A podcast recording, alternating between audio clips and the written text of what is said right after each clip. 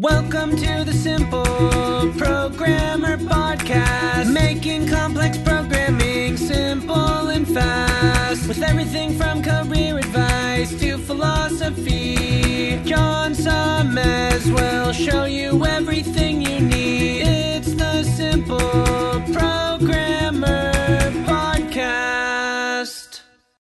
Hey, what's up? John Sonmez here. Just want to take a moment to tell you about an awesome sponsor we have at Simple Programmer, which is Hired.com. I'm sure you know how frustrating it can be to search for a new job. Pushy recruiters trying to recruit you for jobs you have no interest in, jobs you apply for but you never hear from again, and worst of all, going through a whole interview process only to get a ridiculously lowball offer.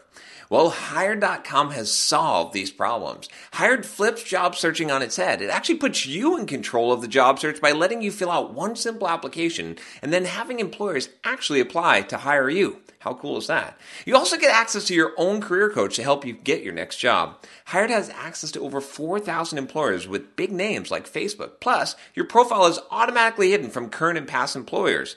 Oh, and they pay you to get a job. Anyway, as a simple programmer listener, if you use the link hired.com slash simple programmer, you can get double the normal $1,000 hiring bonus and get $2,000 when you find your next job on Hired. Just go to hired.com slash simple programmer to get started.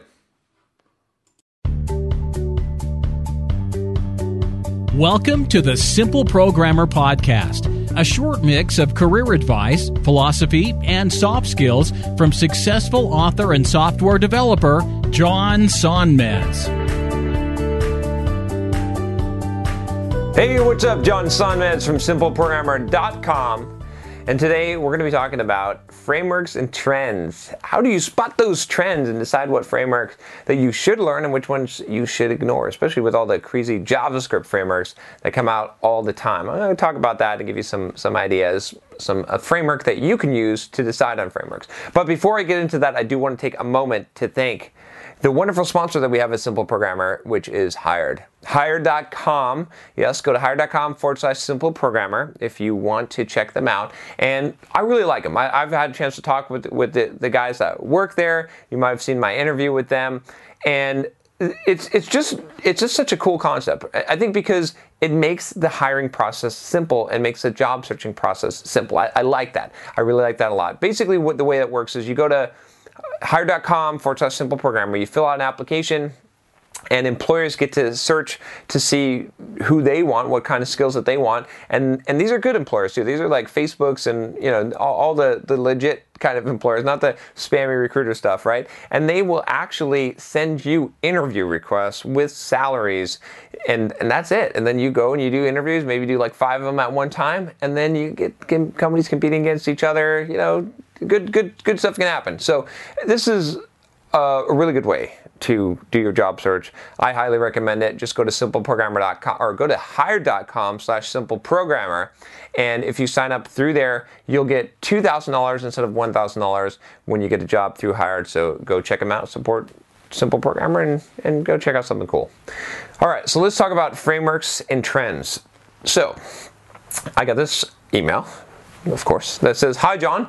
Love your work. I'm currently taking your five learning mistakes email course. If you don't know what he's talking about, check that out. That's five learning mistakes that everyone makes, or most people make. It's mistakes I made. You can hear my embarrassing stories if you, you go ahead and sign up for that. It's free email course. There's, there's a sales pitch at the end, just so you know. I, I, we got to sell stuff, we got to make money. It's, it's, it's called Simple Programmer. It's a business, okay? Some, some of you are like, oh shit, you can't make money, you can't sell shit. Uh, okay, all right, that's fine. Oh, I can't believe you had a sponsor. What the? What? Everything should be free in the world. Everything should be free, except for the shit that I do when I when my employer pays my paycheck. All the other stuff should be free.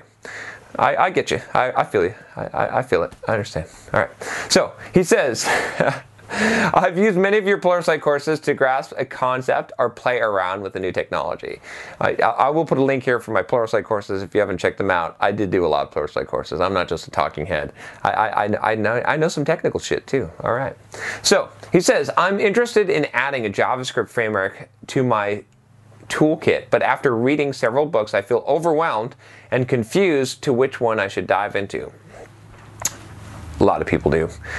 I, am gonna put, I'm gonna just link to some shit. I'll point to a video I did. This is a kind of funny video about this blog post on JavaScript, the state of what I think about JavaScript in 2016, or it was basically, I can't remember exactly what it was called, but I, I read this long blog post where someone just said how crazy it was. You, you should, if you haven't checked that out, check that out.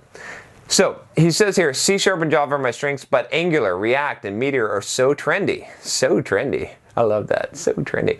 I feel like I've got to find a way to incorporate one of them into my work or I might get left behind. I'm curious to know how you go about deciding what tools to learn and what trends to ignore.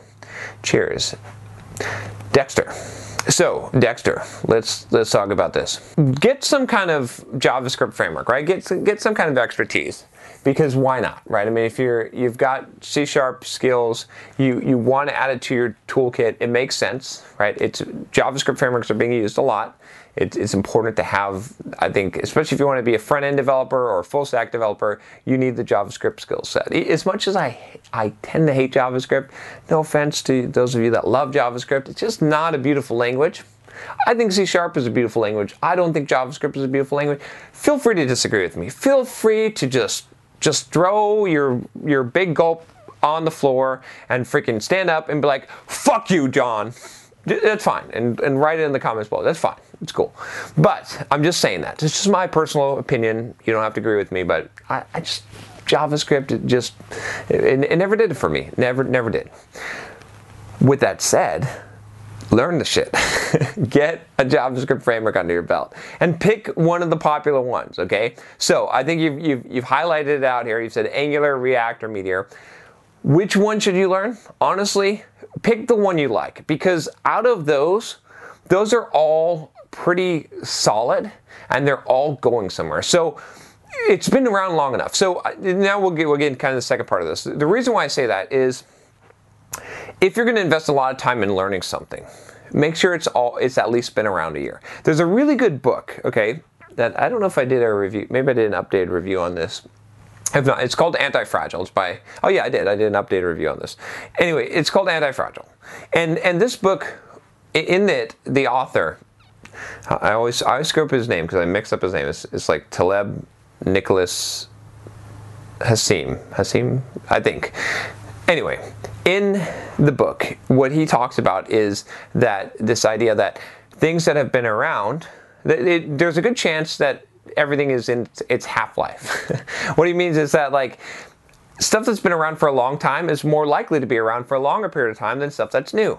So he says there'll probably be telephones 100 years from now because telephones have been around for so long already right? There'll probably be chairs. He can almost guarantee in the future, in 100 years from now, there'll be chairs because chairs have been around for a thousand years, so thousands of years, right? There, so essentially, what you can do is you can apply that to technology, to frameworks, and say, okay, if you've got a framework like Meteor or Angular or React, and it's been around for a year, it'll probably stick around for at least another year. If it's been around for two years, it'll probably stick around for another two years. You're probably at the half life of the thing. So the reason why I'm saying that is because you don't want to invest in frameworks that just come out and and put a huge investment. Now, it can be a calculated risk, right? If there's a new framework that just comes out and you can be kind of the first one to blog about it and make tutorials and sell a product or a course on it, great, that's awesome, right? And maybe it'll flop, in which case you'll pivot, you, you'll change directions, and you'll probably still have learned something. But if you're looking for an investment in the long term in your toolkit, right, something that's going to make you valuable in the job market, pick something that's a little bit more stable. It doesn't have to be super stable, right? It could be cutting edge. I mean, I still consider Angular and React and Meteor to be cutting edge.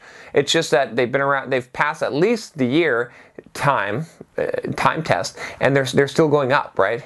People are still working on this stuff. They're they're gaining in adoption, so more and more people are using them. So that's how I would I would pick this. But honestly, out of those, as long as you've got that criteria, right? I would I would pick whatever one you like the most. What thing appeals to you the most? There's going to be a market for Angular and React and Meteor, right? There's always going to be a market for those things. I think Meteor probably may be on the smaller side because it's a little bit more prescriptive, but I don't know. I think you'll find a job. I mean, you only got to find one job, right? If you're if you're a career developer, so you can narrow down stuff really small. You can you can niche down. I always talk about how important it is to niche down. The other thing I would say here with this is that why are you learning that like you need to make sure that you're going to use this, okay? So if right now if right now you're not doing any kind of web or JavaScript development at all, and you're not going to create a side project to do it, okay? You just want to kind of get this in your tool belt for your for the future, right? Let's say you're doing back-end hardcore Linux kernel development right now, and you're like, but oh, I got to know JavaScript framework, so when I do web development sometime in the future, I can have no, Forget that shit. You don't. You don't need all this stuff in your tool belt. Just wait till you get closer, right? If you if you say I want to get into web development, then start learning one of these things and start building something with it. But a lot of people try to put all this stuff in their toolkit. They try to build up all these tools and they're never going to use them or, or it'll be outdated, right? So, for example, the reason why I'm saying this is because maybe five years from now you're going to do web development.